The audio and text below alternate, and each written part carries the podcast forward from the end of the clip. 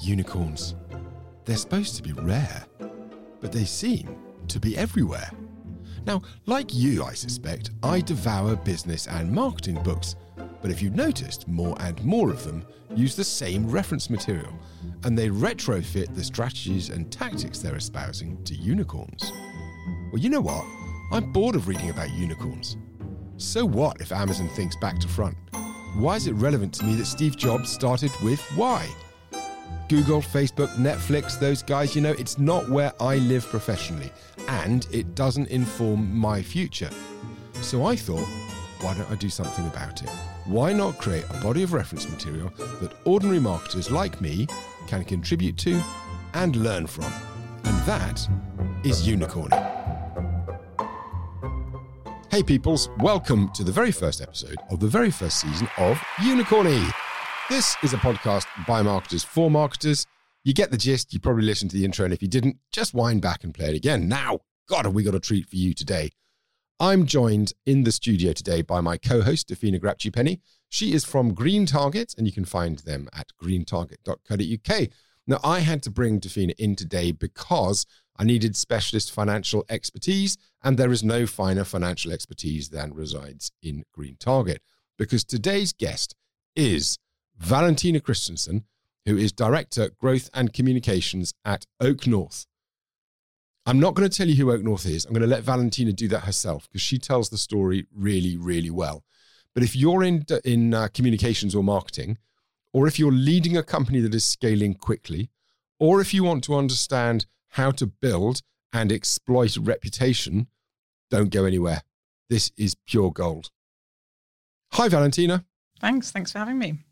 So, why don't we start? Um, OakNorth has been an amazing story, um, but bizarrely, not everybody knows about it. So, why don't you start, please, by telling us the story of OakNorth? Yeah, sure. Um, so, OakNorth was founded by uh, two entrepreneurs, Rishi Khosla and Joel Perlman. Um, and uh, the idea was really born out of the experience they'd had with their first business, Copal. Uh, they started that business in 2002. And by 2005, it was profitable. It had very good cash flow, great list of clients. Um, so they were looking for a loan to help them grow. And they kept getting the same sort of computer says no response from all of the high street banks here in the UK. Um, then, fortunately, over the next 12 months, they managed to get a dividend recap from the special situations desk of one of their US clients. Um, they were able to go on to scale that business to 3,000 people across 13 markets, and they sold it to Moody's Corporation in 2014. But it was really that experience which I guess planted the seed uh, of of the idea for OakNorth. So once they'd exited that business, Copal, they they said, right, this is the this is the problem we want to solve. Um, that that funding gap, and we call that funding gap the missing middle. So these are businesses which are distinct from startups; they're more scale ups, businesses with a proven, productive, profitable business model um, that are looking for for debt finance to kind of take them to the next level.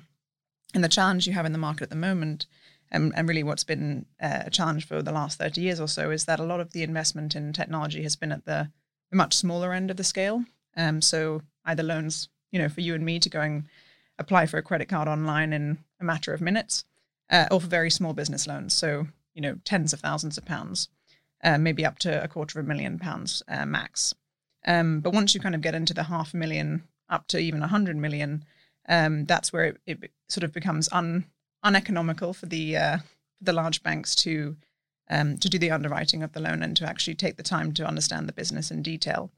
Uh, you know, the reality is the amount of time you have to, to do in terms of credit underwriting for a loan of one million is the same as you'd have to do for a loan of 100 million. So it's not that you can't get a loan; it's just that you're not going to be the priority. And if you're a growing business, a fast growing business, you know, the opportunity cost of having to wait several months to get an answer, especially if it ends up being a no, um, can be pretty high.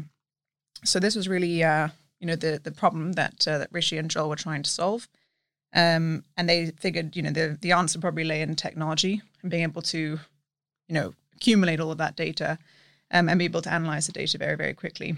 But having a human involved in the process where where needed, so it's not a fully automated process, um, and certainly at this size, you know, of, loan the sort of correct balance between the human, you know, man or woman and machine uh, is very important. Um, so that was really, uh, you know, the premise of it. Um, they they developed technology. We call it the the on credit intelligence suite, Um, we've used that to uh, lend via our, our, own balance sheet here in the UK. So OakNorth Bank launched in uh, September 2015, got its uh, provisional license in March 2015. I started working with Rishi and Joel in June 2015. Um, and then, yeah, we, we managed to, to launch fully in uh, that autumn. Um, since then, OakNorth Bank has gone on to lend several billion pounds. Um, it's it's highly profitable. It's been profitable since year one. Lent to hundreds of businesses across the UK um, who have directly gone on to to create tens of thousands of new homes and jobs. And then the technology, we're now licensing that to other banks around the world. So public clients include SMBC, ABN AMRO, uh, Capital One, Fifth Third, PNC. That's just a, a few of the names there. That's a fascinating story, especially given the context. And obviously, the last few years have seen the emergence of neobanks, digital banks. You've also seen some of the more traditional banks up their game in terms of digitization, but also investment in technology. So I'm just curious to know, uh, especially in this competitive environment, how have you managed to build a differentiating identity and what have been some of the major challenges that you've encountered along the way? Sure. So I think kind of to answer the first question in terms of you know, building a, a distinct identity. I think the fact that OakNorth Bank is very focused on a specific market niche, right? We're not trying to be all things to all people. Um, you know, we don't. We're not trying to fix the current account problem. Um, you know, this is this is a challenge that, as I say, Rishi and Joel, our founders, personally experienced. So they they knew there was a gap in the market. Um, that's obviously been um, uh, you know been proven through through the success that OakNorth Bank has had to date, um, and the demand for, for for lending that it's had or that it's seen. Um, so I think that's part of it. The fact that you know we're not trying to, um, you know, you mentioned, I mean, so Monzo, Starling, um, you know, Revolut, fine, not a, doesn't have a banking license, but one of those new entrants, um, you know, and they've they've sort of come to market with a very broad uh, proposition in terms of um, products. Um, and I think we sort of said actually we'll go really really deep in this particular area and make sure that whatever we're offering is 10x better than what what you can get um, you know elsewhere versus trying to to sort of um, spread ourselves you know much more widely and then potentially you know offer products and services that are incrementally better. Um, so that was really the the focus. And as i say it's um, it's yielded good results uh, you know so far. Um, you know i think in terms of the you know the growth of the business um, you know very much at the beginning it was it was focused on you know getting that uh, that foundation in place in terms of the brand. So the narrative, the messaging, what are the core messages? And, and at OakNorth Bank, it's speed, flexibility, transparency, and an entrepreneurial approach. Those are the, the key things that really dif- differentiate us versus getting a loan um, somewhere else.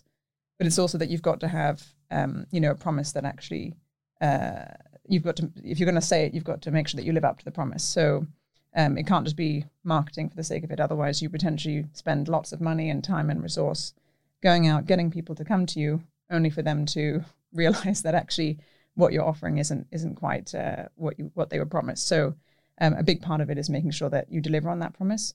And as a result, you know we've we spent very little on marketing. Um, you know, so uh, up until really last year and, and really second half of last year, um, everything in terms of brand building was driven primarily by PR and communications. Um, in terms of above the line spend, probably about sixty thousand pounds per year. So um, you know that's that's incredibly low for a business that is uh, you know of, of OakNorth's size. Um, and, and certainly that's very different to to some of those new players um, you know that have come to market. Exactly. And I think another aspect that makes OakNorth unique, from what I can tell, is that the business is also profitable. Unlike many of the other new entrants who are spending a lot in their marketing and a lot of and attracting a lot of funding, but they're still to turn a profit. So I'm interested in how do you navigate that from a comms perspective? Yeah, so I think um, profits are very unsexy, um, you know, and uh, and it's sort of that um, that Silicon Valley mantra, right? Of um, you know, growth at all costs, and that if if you if you're not, uh, you know, if you are profitable, then you must be you must be sacrificing growth. I think our our philosophy is that um, you know the two aren't mutually exclusive. Um, you know, OakNorth has seen across every metric that you could possibly measure dib- double or triple digit growth every year.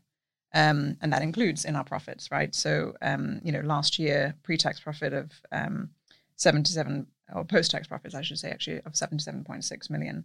Um, so, so you know, that's that's uh, you know that's that's pretty good for a business that's been trading at the time for about five years. Um, so I think you know, in terms of the the narrative, I mean, you know, you could be as much a fintech darling by being profitable versus if you're not. Um, you know, the media will probably um, you know criticize you for not growing fast enough if you're you know if you're highly profitable. Um, you know, but they could equally criticize you if you're if you you know haven't yet got a proven business model. Um, but I think from our perspective, you know, our customers don't really care if we're profitable or not. Um, you know, they they care about the service that we're giving to them. So that's always the the focus for us. We don't try, you know, don't get hung up on things like valuation. It's about the value that you're delivering. Um, you know, whether you're making a difference to those customers. And and unfortunately, you know, that doesn't make uh, the headlines all the time. But um, you know, I think uh, you know, talking about um, the the brand, no, everyone's you know not heard of OakNorth Bank, but that's also because we don't want everyone to hear about OakNorth Bank because not everyone is our potential customer um, there'd be no point in us doing a, an expensive tube advert because I'm not trying to target, you know, the average uh, the average consumer. I'm not trying to target small businesses. There's a very specific niche of business, right? The missing middle. Um, so that requires a, you know, a, a much more detailed focus and and sort of finding the places where these individuals and these businesses are meeting, and then going and and um, you know making sure that they're getting the right messages rather than a broad approach. That's really interesting, Valentine. I think, you know, so look, I've come across the OakNorth brand personally, I think probably in two or three different corporate financial advisory firms that we've been working with. So you've obviously spent some time talking to channel effectively, or at least working out some kind of distribution. In terms of your own strategy, your growth strategy, how do you think you're differentiating from, from some of the other players out there? Are you consciously targeting channel as a, as a deliberate ploy to grow? So I think it depends. I mean, a lot of it's been um, quite organic. It's sort of you know you you have a, a meeting with an accountant or corporate advisor, a lawyer, and then they send you know a business your way, um, and that just happens, as I say, completely organically. And then maybe that turns out to be you know a really good deal, and you end up lending to that customer. And then the lawyer or the accountant or the corporate advisor sends you another one, and you start to see okay, these are the individuals and these are the firms um, whose client lists seem to be very well aligned with ours. Um, but we're not sort of we don't take sort of an exclusive approach of these are the only um, you know the only individuals that we'll work with or, or to get advice from. Um, but I think then it's you know you've got to make sure that you're nurturing those relationships. Um, and you know we do again using those um, those channels. You know a lot of events throughout the year where we get to build the relationships with them, develop them, um, you know, allow them to to meet some of our clients and sort of hear from them um, firsthand, hear about their experience, um, so that they again know that it's not marketing for the sake of it, but that we're really delivering on that promise. Um, you know, so many so many businesses, you know, they spend so much money on marketing, and then people come in and the product or the service isn't, uh, you know, doesn't meet expectations. I would much rather that we spend very little on marketing um, but that the product and services speak for itself. And you know, two thirds of our qualified um, pipeline comes from customer referrals. Um, almost two thirds of our existing customers are repeat customers, and that's quite surprising considering that average term of a loan is about three years, right? So those customers who you know borrowed from us in the very early days, coming back, um, you know, three four years later uh, to borrow again because the experience is just so much better than anything they can get um, from their their clearing bank and also the fact that you know again going back to the focus you know we don't we don't have a caveat. If you're going to borrow from us then in six months time you have to switch to us and make us your current account provider. All your cash flow has to come through us. You know from a an fd or a, a cfo's perspective that's a headache that you're saving them right? That they don't have to have um, you know that that caveat um, as part of their loan. I mean i guess as well from a cfo's point of view when it's particularly when you're talking about high street lenders there's availability, which there isn't on the high street because most high street banks have completely withdrawn from supporting the, the missing middle, as you call it. Yeah, and I think actually it's really interesting because you know you think about OakNorth Bank's journey to date. So you know we we launched in September 2015. Then nine months later, the UK made an unprecedented decision to um, to leave the EU. Um, and then obviously in March 2020, um, an unprecedented event um, occurred. Well, it sort of had reached UK shores, I should say, by that point. Um, you know, so we've in our very short history been, you know, experienced not one but two unprecedented events and have continued to to grow and to lend through those. And in some ways, you know, that's actually been um, an opportunity for us to to potentially gain more market share than we otherwise would have. I mean, certainly in the six months following the referendum vote, uh, you know, we saw a huge peak um, in in demand, and this is you know less than a year after launching, right? So our, our brand wasn't wasn't where it is today, and we saw our loan book triple in size. Um, you know, which is just not something that we would have expected, um, especially not in that period. But it's because, as you mentioned, you know, the other banks were retrenching, and that was again what we saw in the immediate months following the uh, COVID lockdowns you know, a retrenchment from the market, which again gave us gave us an opportunity to really step up to the plate and support those customers. Let's dig deeper into customer acquisition, which, as we know, is very costly in finance. You've done an impressive job in terms of growing that organically through the referral network and so forth.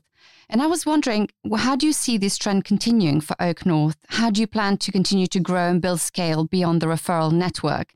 And I suppose, what role do you see PR and marketing playing in that? Yeah, so I think that's uh, you really hit the nail on the head there because it's it's not scalable, right? I think if you're a startup and you you have limited marketing budget or resource, then you know my advice would be to you know to get the PR and comms, um, you know to to to make that where you where you invest because that gives you the opportunity to experiment, you know, to get that messaging really, really clear, to get the narrative really clear, to get third party endorsement, which can help drive um, lead generation.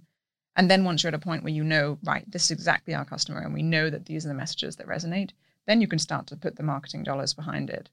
Um, you know, I think um, you know a big part of of our strategy now that we've sort of, I mean, we're coming into the the sixth year here, um, is is investing in marketing. Um, so we hired a fantastic marketing director uh, last year, a guy called Hugo Souza, um, and uh, you may have read that in December we we um, acquired Fluidly, pending regulatory approval, and that's about 50 people, and a, a good uh, a good chunk of the the team are focused on marketing. So, you know, we'll now have um, you know a, a, much bigger in-house team who can help with, you know, our content marketing, um, social media, uh, events, and and in a way that is, you know, you've got I suppose teams of people who can do this rather than you know, sort of a jack of all trades, um, more ad hoc approach, which I think is um, definitely very fun and um, and and can scale in those first few years. But then once you reach a certain point in your journey, um, you know, it is you do need to actually put some some proper money behind it and and uh, and resource in terms of of teams. So that's really the focus uh, going forward. Is is we've managed to achieve so much with so little. So now let's see what we can achieve when we actually put some um, some money and resource behind it. And we talked about the banking business, um, but you also mentioned that there's a tech side to the business, which is uh, kind of a credit intelligence offering.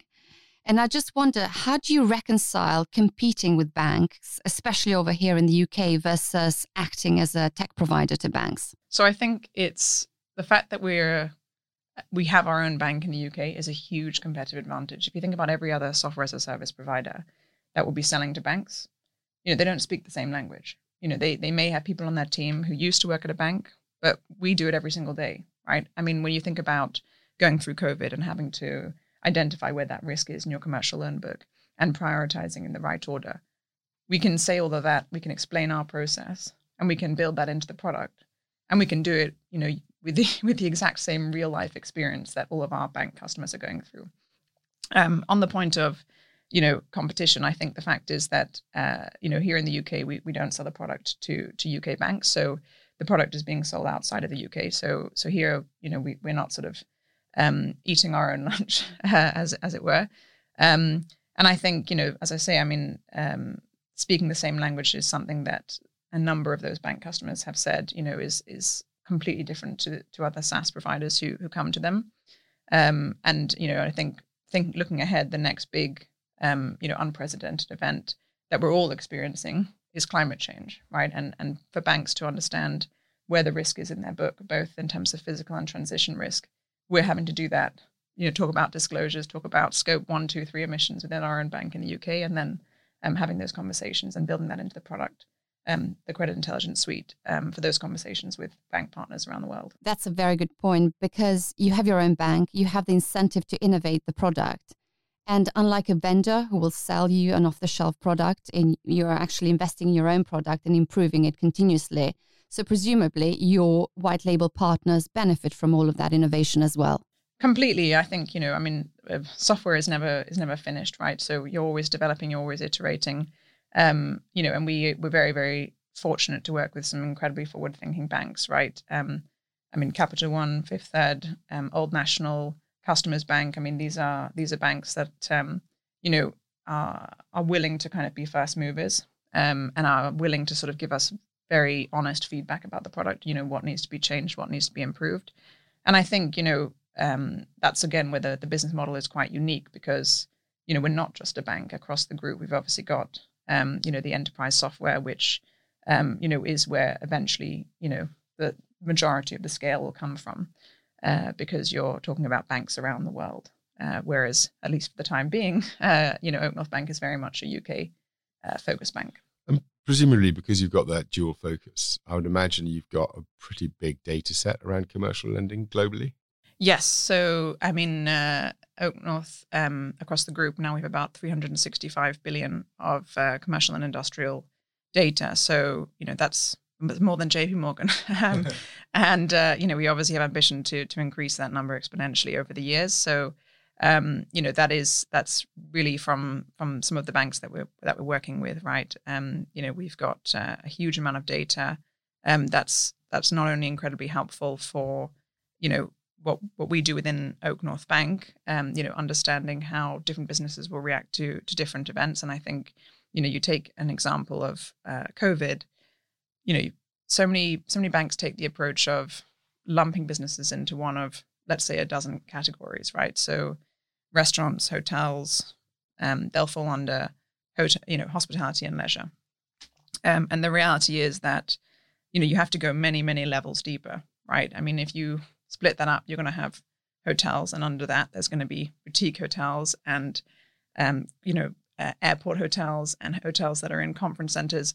If you talk about leisure, you're going to have to split that out into, you know, all the different types of activities that you might do. And then, you know, let's take an example of, um, you know, uh, golf versus indoor climbing, right? So I think about indoor climbing, you know, you go to Vauxhall. Um, if you think during the pandemic, um, you wouldn't have been able to to go and, and do that, right? Because it's not exactly um, great for social distancing. It's indoors. Everyone's touching the same uh, the same things. Um, so you know, likely would have had a very different experience to, you know, uh, a golf club which is outdoors, which definitely lends itself to social distancing, where you're bringing your own clubs. Um, you know, so so would have had a very different experience, but they're still classified as leisure businesses. Um, so you, the fact is that you know you have to look at each business on its individual merit in order to build a proper credit profile, a proper credit picture, and and take a forward look view, right? So forget about where a business has been or where it is today, because the fact is you're not getting your money back in the past. You're gonna you're gonna get your money back in the future. So you need to be taking a, a forward look view, and that's something that we we build into the product so that we can do it within our own bank, but also help other banks around the world to do it. Okay, I'm I'm keen to go back in time again because this is ostensibly a show about marketing and communications, but I'm so fascinated by the story and this um and where you are and, and how you as a business are thinking. So you've got this data set, you've got the ability to do things others can't because you've got the data, because your technology is in the cloud, you've got no legacy systems whatsoever that obviously is going to drive your own lending business in the UK. Is OakNorth going to lend overseas, or is software very much the focus for you overseas in the future? So I think, and this I guess goes back to your your question about sort of competition, you know, versus um, collaboration. I think, you know, the fact is that a lot of the banks that we work with have stood the test of time. Right? They've they've been around for hundreds of years, and there's probably a reason why.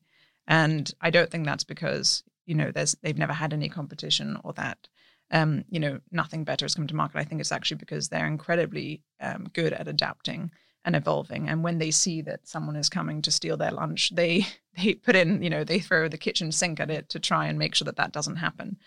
Um, and you know they they the, reality is that a lot of these banks have exceptionally good relationships um, with customers. It's just that as you say with the legacy technology you know there's definitely a desire to service these customers better. It's just um, very difficult to do that and it's it is much more slow moving.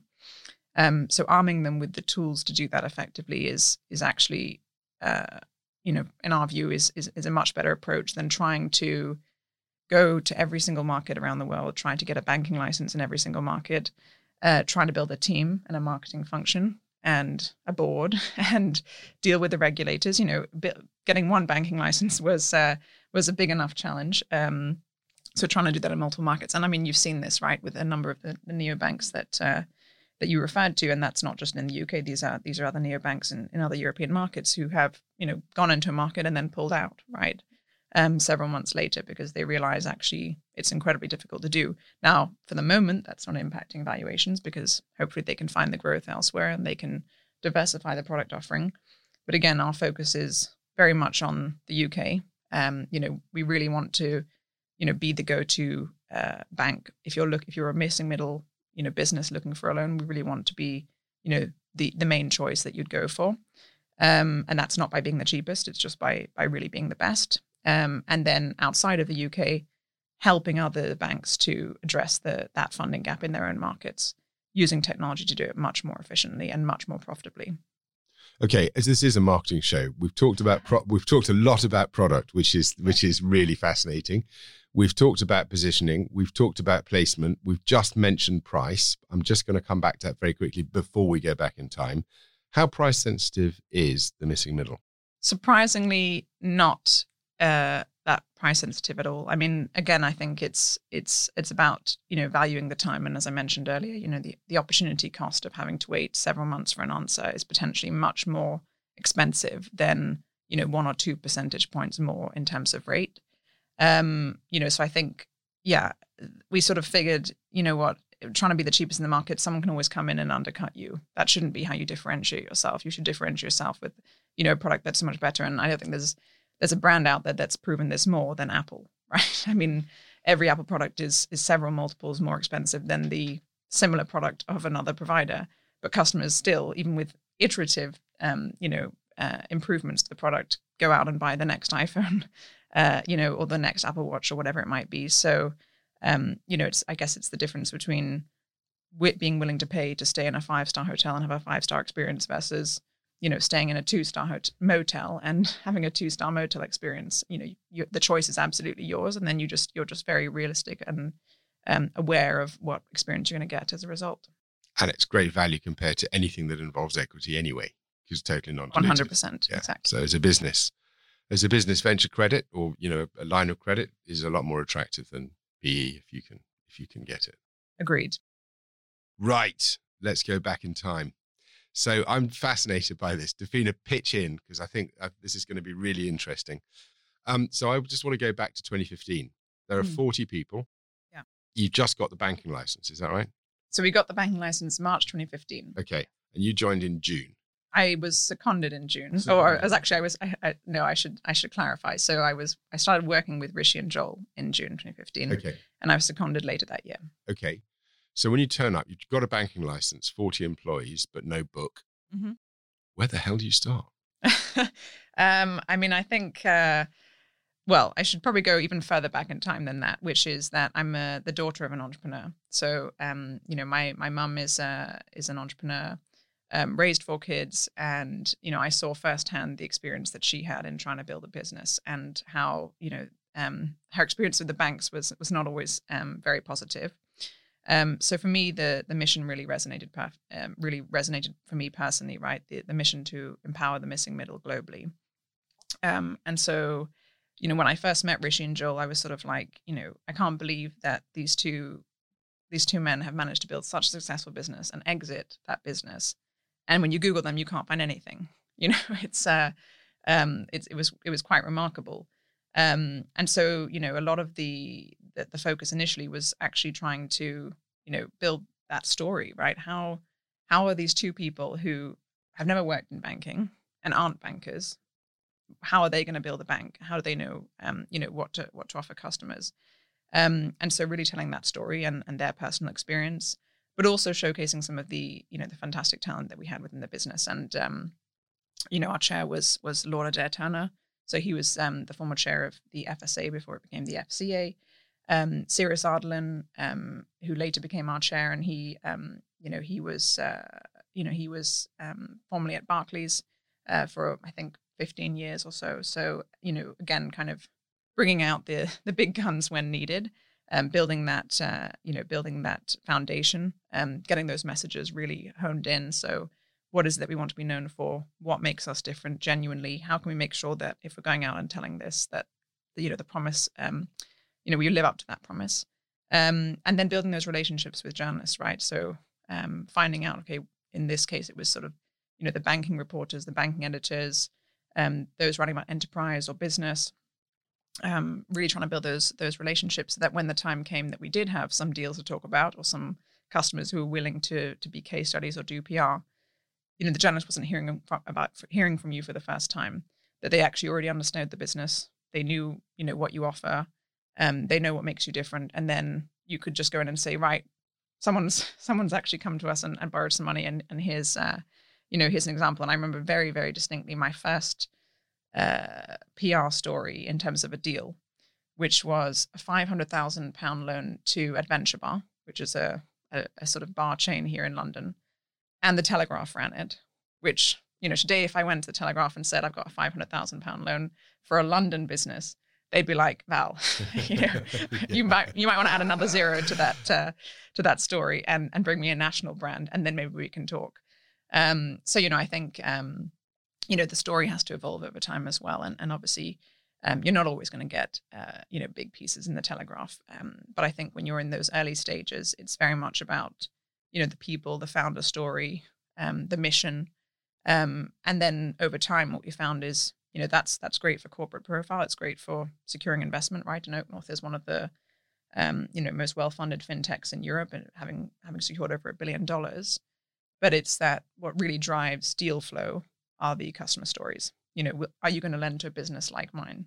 So a lot of our time and energy goes into publicizing those stories, um, making sure that those are in, you know, a lot of cases trade publications, which most people will never have heard of, but that's the publication that everyone in that sector uh, reads. You know, if the newsletter comes in their inbox, they're going to go through it in detail. So, so to start with, it was around personalities, right? So you wanted to build the profile of, of your founders, and also obviously you had a couple of giants yes. on the board that you could use to establish instant credibility and trust. So yeah. the starting point was people, was it? Yeah, I think you know the people and and and again the sort of the, the mission, right? So um, if you, you know, at the time we were the third bank in 150 years to secure a banking license, a UK banking license. So um, it was still quite novel. Obviously, today, you know, there's there's been a, couple dozen, I think, that have been granted banking licenses. Um, but again, it's sort of like, what problem are you trying to solve? Why is this a problem? You know, making sure that uh, the market understands this is this there is a genuine funding gap here. There's a genuine problem, um, and you know, you hear, oh, you know, SMEs are 99.9% of all businesses and they're underserved and overlooked. But you have to actually bring that to life. Um, you know, and I think Rishi and Joel's personal story, the fact that they were entrepreneur, that they are entrepreneurs, not bankers, um, was something that that really resonates and meant that you know, going back to speaking the same language, you know, we speak the same language as uh, the businesses and the borrowers who come to us. And if we look at your investor base, how much of a game changer was actually getting the likes of SoftBank on board in terms of your media profile? Yeah, so I think um, you know the halo effect. We definitely, uh, you know, we definitely um, felt that, and I think uh, it did, you know, it did put us on a, a different level, sort of publicity wise. Um, you know, again, we are we are quite different to a lot of the um, SoftBank uh, portfolio businesses, right? I mean, we're profitable. I think at the time we were their first um, UK fintech uh, investment. Um, but you know they've been incredibly supportive, as as have all of our investors. Um, you know, not just financially, obviously, but actually in terms of the advice and the expertise that they bring to the table. Um, you know, especially through through periods like um, you know, like the the last two years that we've gone through. You know, and and they do a lot of events where they're sort of, I mean, actually, I've I've been to a couple where they bring sort of the the marketing or the comms people together, and you can sort of hear the experiences of others and once they were at the stage where OakNorth is now versus maybe a 30 billion valuation, or they've gone from you know 800 people to 8,000 people, and and then that comes with a whole range of internal comms uh, challenges, right? Um, and and your whole approach and and the, you know going from a private company to a public company, and all the learning that has to happen internally, right? Because you know people have to suddenly understand what does insider trading mean, and uh, you know you you have to um, you know your whole dynamic and, and relationship with the media changes right? Because um, you know the days of exclusives become very difficult when you're when you're a public company. Um, so you know certain promises that you could make previously um, you know no longer apply. And i think um, that's something that that uh, you know is is is great to sort of hear the experience from from other businesses. You know, I, I don't know if we if we will go public if that will be the the route that OakNorth takes, but um, you know certainly learning from other um, you know other teams and individuals who've who've kind of been through the journey is is really exciting. I think that's another really interesting question, particularly you know do you stay private or do you go public? From my own experience, having having worked in a public company, I can see uh, you know the mentality where you want as many reasons as possible not to go public because that level of disclosure can be a nightmare and also there are so many things that you're just not allowed to do but i think as well you know kind of to that to that point um, right no matter where you list uh, you have sort of the the quiet period um, you know where you where you're not allowed to do any marketing. And that's where pr and comms becomes so incredibly important because it's about the relationships that you've built up with those journalists that will really come you know come to life there right? I mean you're it's the journalists who are going to be writing about you in that period once you've made you know you you've, you've sort of marked your intention to list. You're not allowed to proactively go out with anything. You're at the mercy of what the press will write about you. And if you've not spent any time for them getting to know you they all they have is the prospectus right um uh to, to rely on um or worse if you've if you've sort of um disregarded journalists or you've not been transparent or collaborative in the past then uh, you're probably going to be in for a pretty tough time, as we've seen with with a number of businesses. I think, um, you know, that's something that that uh, every business, and as I say, sort of, you know, going back to the very beginning, I think um, making sure you have a very solid PR and communications foundation is is absolutely key. And I think the worlds of private and public are actually converging as well, because there is an expectation on private companies, even if it's not a requirement as such, to be more transparent. And again, you've led the way by being transparent in terms of your numbers where you haven't necessarily been required to. Well, I think that's also where being a UK company, right? It's it's very interesting because obviously in the US you don't have to do that as a private business. Um, sort of transparency is built in, um, and because you have to do so much reporting as a bank um, to the regulators, um, you sort of you know you sort of have a lot of that great very strong corporate governance in place which i think um, you know if you were to go public um, you know would would serve you very well versus a company that's been you know private and has um, fully private um, and hasn't necessarily had to be as transparent so um, yes definitely uh, definitely a, a, good thing i would say and um, uh, a blessing for any any uk business that wants to list here so so what i'm hearing and what I find fascinating, if I'm going to think about takeaways that listeners can take and apply to their businesses, you guys have a really interesting approach because I don't think I've come across a more modern business. You've blazed a trail wherever you've gone with you know your use of AWS for your for core banking systems, launching a bank when you're not bankers. So you're mm-hmm. uber modern in many ways. Yet your approach to growth and marketing and communications is kind of old fashioned reassuringly old fashioned. It's get the product right, get the reputation right, build trust, and encourage word of mouth. So I think many other business would have had extraordinarily hardworking and super expensive performance marketing programs and and loads of wonks trying to optimize performance and all that kind of stuff. And you guys have done the basics really well. Yeah, and I would say, you know, I guess a, another thing is, you know, focus on the value rather than the valuation, right? I mean, yeah. um, you know, we've as I say, um, our offering is incredibly focused. Um, and that doesn't mean you can't be diversified in terms of, um, you know, products and services, but it's that, you know, you you know the problem that you're trying to solve, not trying to be all things to all people. Um, you know, that that has served us, uh, you know, very, very well. And yeah, I think, you know, sort of going again, again, if you think about the the basics of PR and comms, it's all about relationships, right? I mean, um, that's probably one of the reasons why, you know, um, it's been so challenging the last the last couple of years with COVID because especially I think back to when I first started out, you know, it was so important for me to meet meet journalists face to face and build those relationships, and it must have been incredibly hard for those people who who are starting out in their careers who haven't had the opportunity to do that. But yeah, I mean, relationships, being transparent, being um, you know, being honest and making sure that uh, that the product lives up to the promise. Um, absolutely, you know, it's it's the the fundamentals. So, Valentina, how do you measure the impact that PR is having on the business?